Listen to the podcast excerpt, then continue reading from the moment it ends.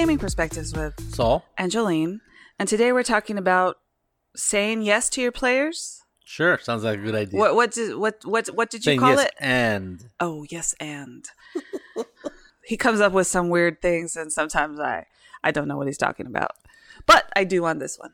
yes, a little bit. Anyway, so what happened is uh, a long time ago, uh, people were running games like me. You know, I'm you know, I'm not an old man, but I'm getting there. Don't say that. and I've been playing since 1978. I'm sure some of you have heard that already. And I think back then, you know, we started with dungeons and you know from Dungeons and Dragons, right? We started with the I was I started with original D and D, and so games were very linear, especially if you're in a dungeon. Obviously, right? Going into the dungeon, you kill monsters and take their stuff, and you go from room to room. And there's nothing wrong with that. No, no, I mean we were having fun, so that's why we play games. We still have fun doing that kind of crap. Right. So so that's the game wa- was built on, and so when and when we came out of the dungeon, we still used that same linear story type of uh, adventures. Right. That's the games that GMs ran Uh, because they just modified what they were using before and used it outside, and even modules kind of use that same kind of modules definitely use that same kind of thing. Yeah, early I, I would like to put input here that I think it, that a lot of it comes from the fact that D and D and and role playing games came out of miniature games, Of and course, yeah. and miniature games came out of of war. Of, of you know generals standing around a table Well, with games. a big giant map trying to figure out how they're going to do things and they've been doing that since the roman times even probably before although there weren't pictures back then so i'm sure you can't see it but anyway Well, I'm sure they used some sort of uh, maps and stuff, Strategy and, things, strategies, right? And and I think what is his? I think is it what Edgar Rice Burroughs? I think or somebody like that. One of those big giants of literature uh, invented a game called Little Wars, which is about playing war games with army men. You know, I think they probably used wooden blocks or something like that. But anyway, so out of all that comes and miniatures comes, you know, D and D. so that that's why it's linear because you're when you're planning a, a, a, a an attack uh if say it's the civil war and you know those people love to Yeah, plan, Battle play, play out the yeah. So so you plan out the whole thing and you get your little guys ready and you put them on the map Yeah. and then then you go for it right? So that's the simulation. Right. so that's very linear because you have a start and a finish. Hopefully you're alive at the finish but you may may, may or may not be right? Especially you- with miniatures but in a role-playing game that's the idea. Or that was the idea at the time. Right, I agree. So you go- you go from people playing miniatures to miniature games, and uh, and and start inserting these ideas about you know what are these heroes uh, in you know what if we add heroes to the game and stuff, and that's what Gary Gygax and Dave Arneson did. You know they they took these war games and added the single player unit or champion unit, and then it, that became you know Mhm. role playing games as we first saw it in Dungeons and Dragons. In fact, I think if you look at the the title of Dungeons and Dragons original box, it is has very lengthy. Uh, let me see if I can reach my box. oh gosh Go ahead, talk, say something. Oh, so here it is. the rules for fantastic medieval war games campaigns playable with paper and pencil and miniature figures. That's the subtitle of Dungeons and Dragons uh, original box, the the white little white boxes.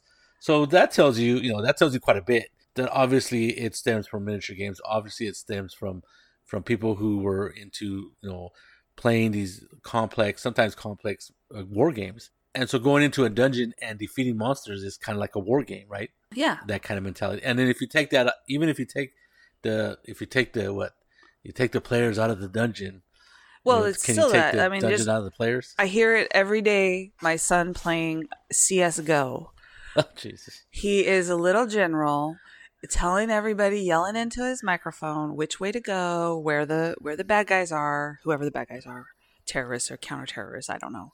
And he's telling people he's berating them because they're not I tell him that's not the way that a general is supposed to run his battlefield. You're supposed to be calm and tell people what to do, not yell at them. Well, he gets frustrated because they don't do what he tells them to do. And he's not the general, so there's there is the Well, problem. you know, that's just it. Is that he doesn't get to control other players' actions, right. Just like a D. so that's a that's role-playing game. exactly the idea of this episode is that should GMs be able to control your actions or let you do what you want, right? or Sort of. uh, and and you have to find a balance between it, right? Right. So that, and that's why I'm talking about old style GMing, right? Where where players where players kind of you know they, they were stuck in, in in that in that well everybody was in that way of mode of playing. I would say from playing this this miniature game that added these role and role play elements, and then people started you know doing other things than than fighting. You know that there was more adventures deal dealing with intrigue or mysteries, and they started you know it started expanding what role playing w- meant and what it was. So along those terms, the lo- but the problem with that is as players, as you give more op- you know, options for players, they also all, they also have opportunity to mess up your linear campaign or your linear adventure. Well, yeah.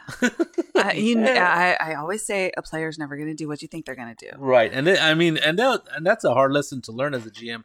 I mean, I grew up in that era of GMing, and my brother was weird because like not weird, but uh, he was weird. But You are not weird, Felipe. but I mean, I mean, he didn't strictly go by that rule, you know, by that idea that we were stuck in a dungeon. He had a dungeon, but he also created a whole world of his own. I'm going to have to ask him if he had read Lord of the Rings before he started running the campaigns for you. Uh, I don't know when he's.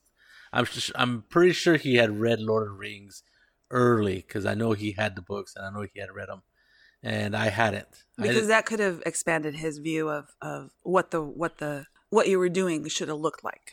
Right, because he made his own world. I Yeah. think he called it Cardoza. I think I still have one of the maps, hand drawn maps that he made for us. And we, and what he did was he it was a very general made map, and he had his own different cultures from different areas and different stuff like that. And then as we adventured, we would write on our copy of the map what we did or what we found, because not everything was on that map.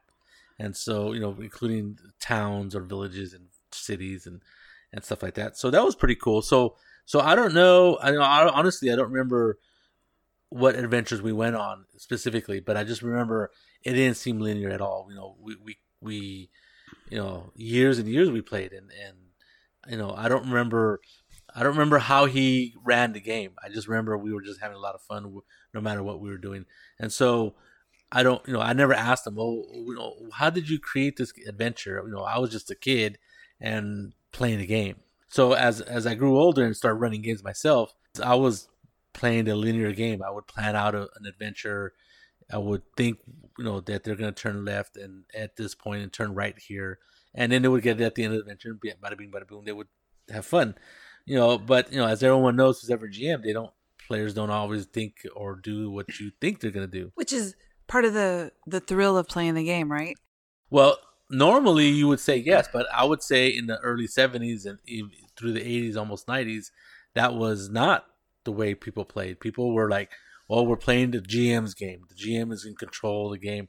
The GM has total authority over This the is game. this is where the where well there is rule zero where the GM it is his world and he can do what he wants. Yes, I agree. Well, there's the idea that players can, you know, have an ins- uh, have a have a word in that in that adventure. Yes, but what I was thinking was that that's where the adversarial GM comes from. The Oh. idea of the adversarial GM. I think so. You know, you're going into a there's only one way to get in, there's only one way to get out. Right. And if you don't do it the way the GM wants you to, you're going to die. Right. Or you're just gonna do nothing until your hair falls out, Yeah. or you So pull so it those out. are so so people who old school guys Saul calls them grognards. I don't know where that comes from, but It comes from a French word from old soldier. well, th- there you go. a lot of a lot of them, and I've met them. Some of them are my friends. Uh, they, one of my friends, Chris, he really thinks that the GM is out to get him sometimes, Yes. and he's played in games where that's exactly the case. Uh, where- uh, from his point of view. Yes, from his point of view. So in the the new new ideas of of running games and stuff, trying to be more player friendly, and Right. I think I think there was a shift, and and I think it has to do with uh more people coming into the game, and also a little bit of psychology also coming in, right? The idea that that you want to have that you want your players to have fun, and it's also a way to enjoy yourselves and do all kinds of different role playing things, right? And a lot of people come from a background where they've learned different different things and they put those techniques into into GMing and stuff. Oh yeah. Well, you know, I think you know one of the first I think incarnations of this different idea or tact was probably the vampire. You know, I hate to say, it, even though I never played it, because because they call it a storytelling game, right? And I think they really wanted to tell stories, and and sure the GM was in charge, but you know the the stories didn't have to deal with killing or combat, though it could have been.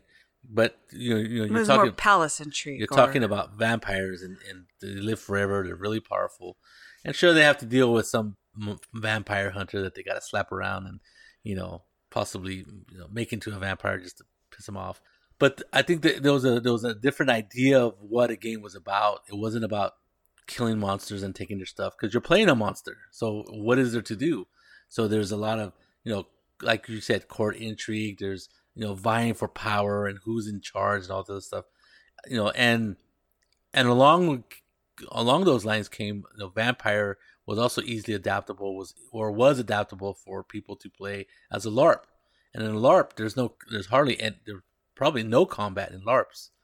You know, it just doesn't happen. It's all about you know you you know you're given a, a as a character you're given a goal to do whatever that goal is. You know, to curry favor of a certain character or or assure the assassination of a different character, whatever, whatever it is. And so when combat became not the primer primary reason to play, then things changed. It became more of a of a story to tell with each other.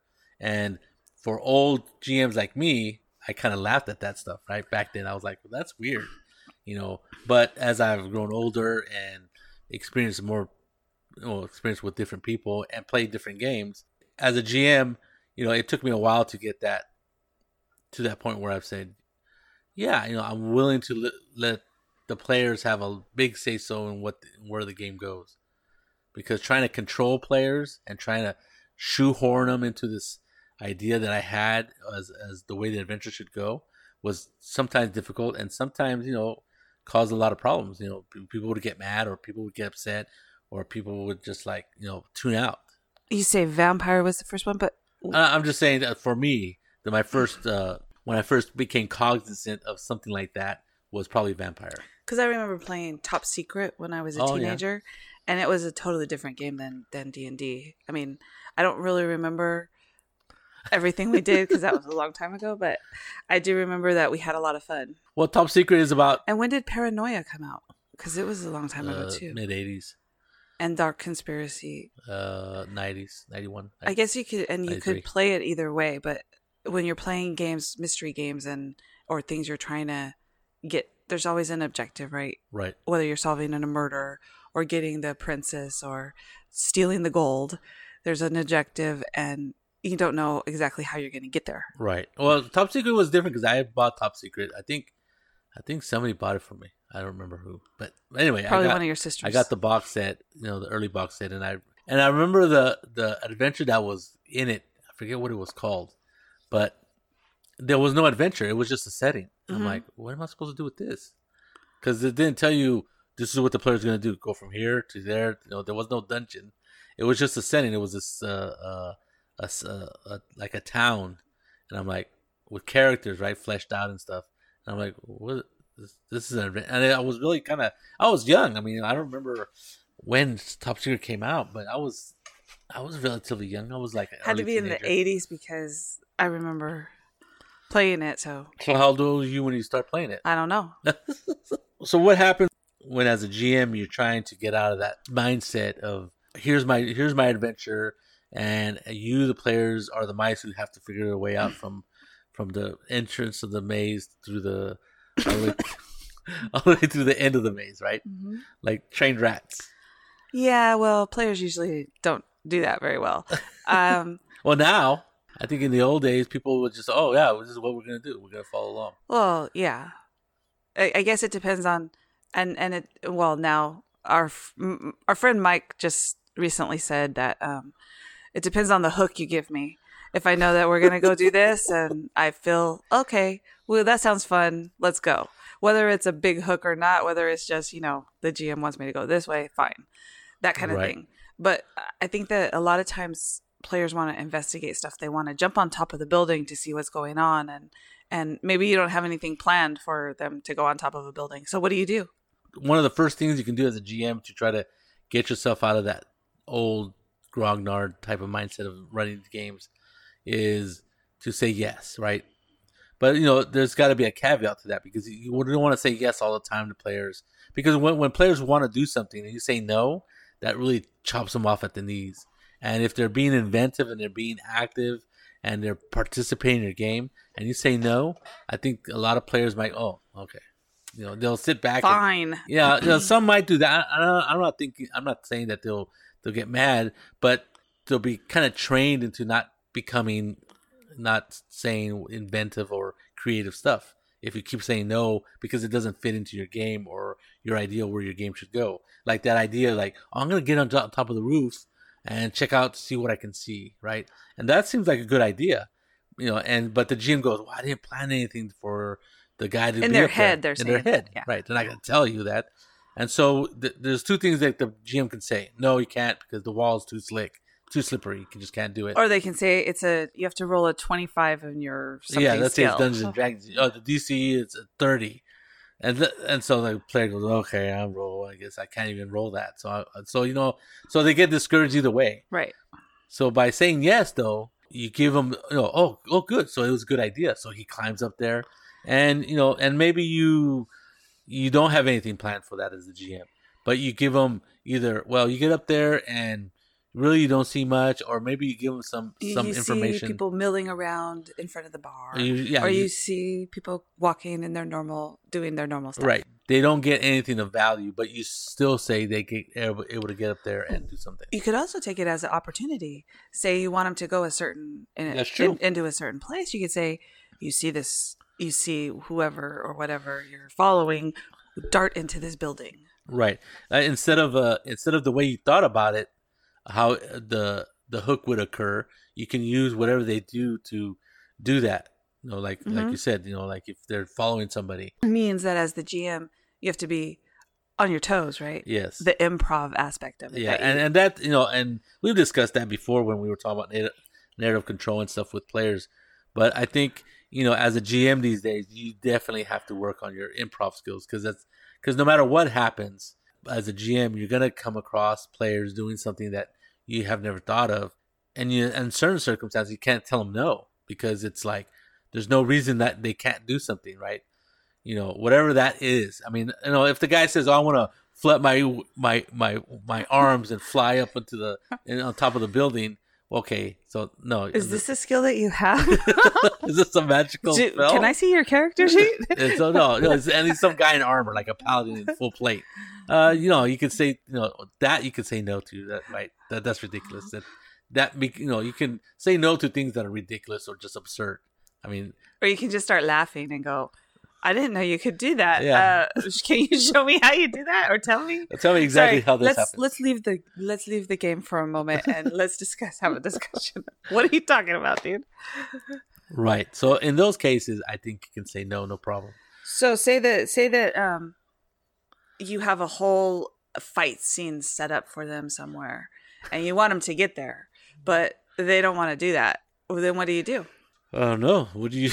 you play with the wrong group, I guess. so I don't know. I, I like I said before, I used to plan things out like that, and I used to have these great ideas about what people would do, but I would leave so much. The players would would not in, encounter so much that it was kind of disheartening. Like I would have all these maps, and I would make a list of stuff like like you know uh, in the town I I I populated with all kinds of NPCs you know what they had inside their homes if they were if they were if the players were going in and rob them or Wow, that's a Yeah. lot of work. that was a lot of work. And so and then you know and then the players come and go in and go okay we're gonna leave the town. I go really? You know what about all these? And I would throw all kinds of hooks about weird things happening. And they're like ah they're not interested. You know I mean they didn't say not interested they just they just ignored it. So so so I'm like okay.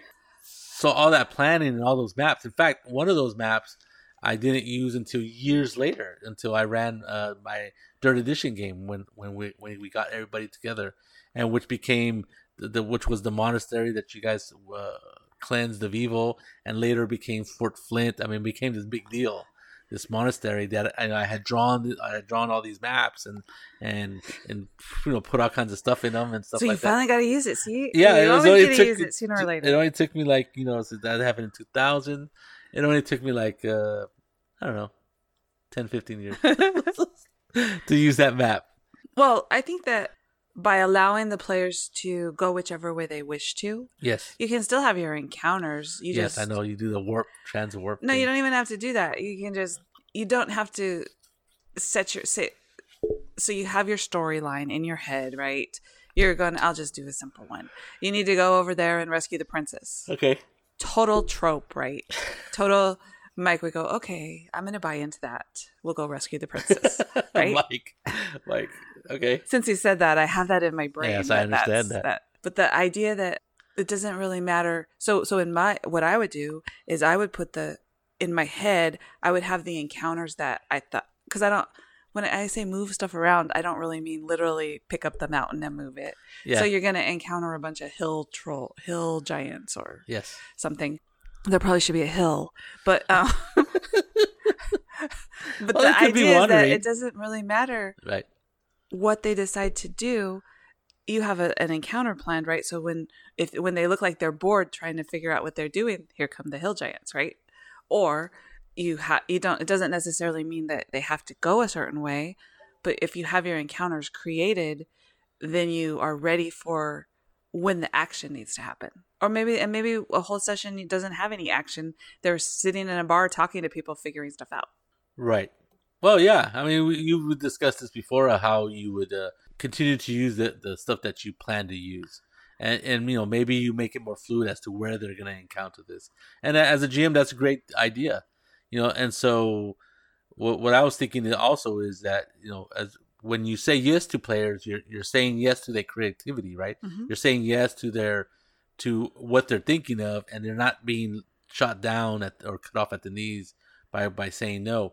But also, you can mitigate by saying yes and right. Mhm. I, I I think an, an important part of that is and as a as a GM.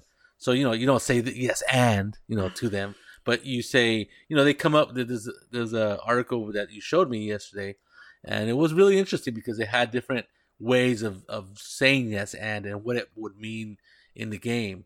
And so what you do is you you kind of you know let, let's say they use the sailing ship right, and they, they, they're, they're supposed to go to some port, and they do that by following another ship, and so the the players for whatever reason don't want to do that or they they do something differently. So you you, use what ideas they do you have, and you say yes, and well this is gonna happen. You say yes to what what they're gonna do, and you kind of put like a condition modifier on it, going, and this is good because you did this.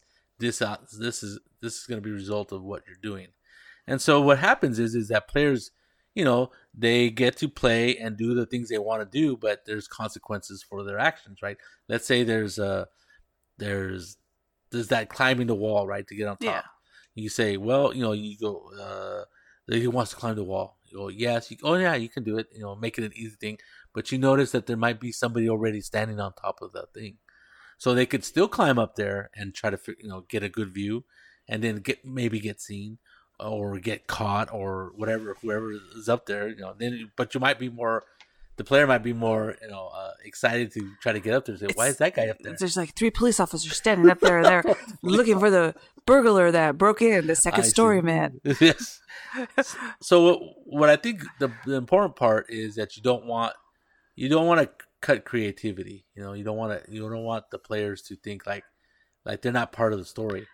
And and as if you say as you say yes to them, unfortunately, you're also saying yes to you having to come up with stuff on the fly that you hadn't written down, and that's that's you know that's a big problem or the biggest hurdle for a GM is to come up with stuff on the fly.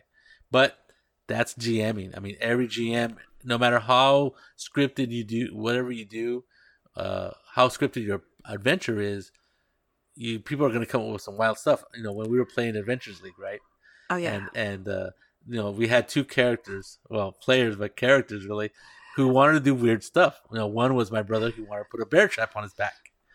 a and big bear trap. totally threw off the GM, And but so- he let him do it. So the Doesn't- GM, You know that that that could be dangerous, right? and he goes, I don't think that's gonna work the way you think it's gonna work, right?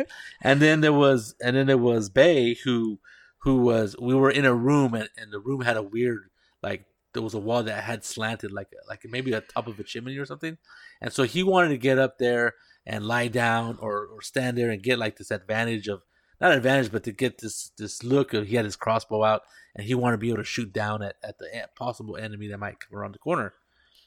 And then the GM goes, This is what the GM said. He goes, Well, that's not going to give you any kind of tactical advantage. right? And my friend Bay goes, Oh, I don't care. I just want to look cool. so, then the GM goes, Okay. Yeah. He said, Yes, and, right? He goes, Yes, you can do it. And it's not going to give you any tactical advantage. But to Bay, it didn't matter. He just wanted to be like in a cool spot, you know, that, you know, in his mind, it would have been something his character would want to do. And you know, it would have been a different story. You know, if the GM had said, "Well, that's ridiculous. It's not give it, gonna give him tactical advantage. I'm not gonna let him get up there." So you you know, the GM could have said no. So then Bay's, all okay.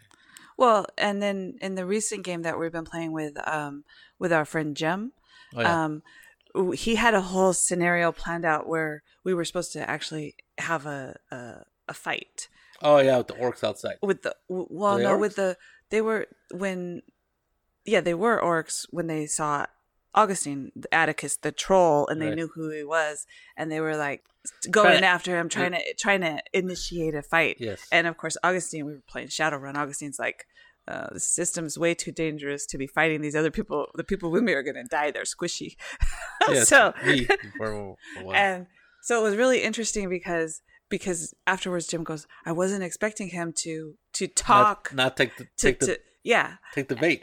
And so it made it a, a interesting experience not only for uh, Augustine but also for for the GM Jim because he hadn't expected that to happen. So right. he had to talk. He had to you know talk talk instead of fight.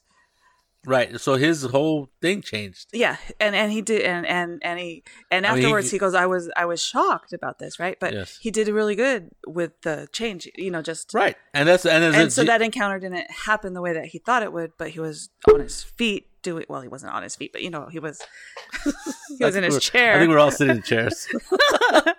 but he might have even been on one of those standing desks, that type of thing. I don't think so. So you but, get trombones. But so so there's different things like that. So you just go with the flow, right? Right. And not to. only that, it when you do that, it engages the players and keeps them excited and interested in what you're doing. Because right. the last thing you want is a bunch of bored players at your table going, right. "Well, which way am I supposed to do it?" Uh, you know, like like trying to figure out what it is you want. Right. What it's like it's like when when I sometimes I ask Saul a question and he gives me that look of, and I can tell he's thinking, what is it she wants me to say? And I'm like that's, going, that's every husband. I know. So, so, but you don't want that when you're playing a role playing game. I don't want that when I'm asking him a question. I actually want him to answer the question, but he's thinking in his head, how can I answer this without her getting upset? so, so players, if players have to do that, it's going to be less fun for them, right? Yes. Where, or if they, they, or if they think there's a right way to do things yeah. that the GM wants, you know, I don't know so engaging the players by allow saying yes to them and as Saul says giving them a consequence if it's a if it's a so the, so they want to turn the they, they want to turn the ship around and go back instead of encounter instead of going to where you want them to. Well when they turn the ship around and go back there's another ship or some you know well or, i think i think in, in that example it was there there they needed he wanted them to go to a certain port. So he kind of had this ship kind of following behind them and they could easily outrun the ship because that one the other one was heavier, right? You know, whatever. And so he goes, they're just gonna outrun it, but they decide, no, we're not gonna outrun it. We're gonna turn around and see what this other ship wants. So and he goes, and then the the player goes, uh, I want to close my gun ports to show that I'm not gonna fire upon them or be threatening. Yeah. And I want to, but I want to be ready. The people behind the gun ports to be ready to shoot if we have to and I and I had my Marines underneath the deck, and so I'm just going to be on the deck, and so so the GM has to contend. Well, I want you to go to that port, so saying no or or telling them you know that's a bad idea. That's like you know that's really cutting the players off at the knees, you know. So so what he, what what in the article what he did he gave two examples of of you know the GM that says no and then there's a GM that says yes and right and so what happens is uh, according to the article, that when you say yes and, you're giving the players uh, freedom to do what they want, which right? gives them a little bit of narrative control. Yeah, and and and and and I think you know when you when you get to that point of role playing, the players feel like they have a A say. a say in the in the story, and and and you know and to me that causes them to be more invested in the game. You know, m- more willing to to really partake and participate, They're engaged. engage. That's the word. And that's what what um everything I read about being a good GM. that's what you want. You want your players to be engaged, and you want them to be feeling as if they are participating in this world that you've created. And by Right. saying yes, and if you have to say and or yes, and and exactly how are you going to do that, or and then it gives you a moment to come up with how you need to in your brain improvise right. MacGyver it to get it to work for everybody. Yes. Or maybe you need to take a break. You say yes. And then you go in the bathroom and go, Oh my God, what am I going to do now? well, there's a there's a podcast I listened to where uh, years ago the the GM had that's what he started doing is that when they because he had an open world kind of thing, and so when they would really throw him for a loop, he go, okay, you know, you can go ahead and do that, but I gotta take a break. I gotta go to the bathroom, and he'd sit in the bathroom for 20 minutes trying to think something up. so, So his friends thought he had a problem? no, no, it's just you know it, they didn't think much of it until like every time they'd come up with something that obviously threw him for a loop, he'd have to go to the bathroom. So See, that wouldn't work for me because when you throw me for a loop, you can totally tell on my face that I'm like all, uh, uh, yeah, a little bit of yeah, there's a little bit of acting involved for the, for the GM. So yeah, so there's all kinds of uh, different techniques that you can learn to be more you know, improvisational. be more improvisational. And this idea of yes and it comes from some sort of improv. Uh, what is it? Comedy improv. comedy improv technique where they where they play that you know where Right. they, they have five comics up there and they're telling a story and Someone says something and then they go, and, and yes, the next person and takes yes, over. right and the, and and the only rule they have is you can't say no to what the other comic had said so you have to build upon the other comics storyline or wherever they're going and and if you've ever seen uh, uh there's a there's a local thing called ComedySportz it was a it was a Yes, I went there with you, so I have a seen couple it. times. no, no, I'm telling the, the people who are listening. So there was ComedySportz, and they had this thing, but it was also a TV show with Drew Carey. Remember that? yeah, I forget what the show was called. What's my line or something like that Uh, something called? like that. Yeah. And so it was, and that kind of improvisation, improvis, that kind of improv. improv and skills along those lines really help a GM because it makes it helps you think on your feet and it helps you be able to deal with situations that you you know are not going to be ready for. And part of it being a GM, that's what's going to happen no matter how linear or how structured your your adventure is. Players are going to throw you for a loop and you have to deal with it. And by telling and if you say no to them all the time, you know, you're just They're gonna, not going to be happy. yeah. No, yeah, they're gonna be disengaged. yeah. And they're just gonna like they're gonna know. And when it's not their turn, they're gonna be on their phone now and looking and playing chess or something. Yeah. And that's you know, to me, that's not having fun. And that's you know, why are we playing the game if we're not having fun? Right. There you go. There it is. I think. This is Gaming Perspectives with Saul, and Jolene. you have a good day.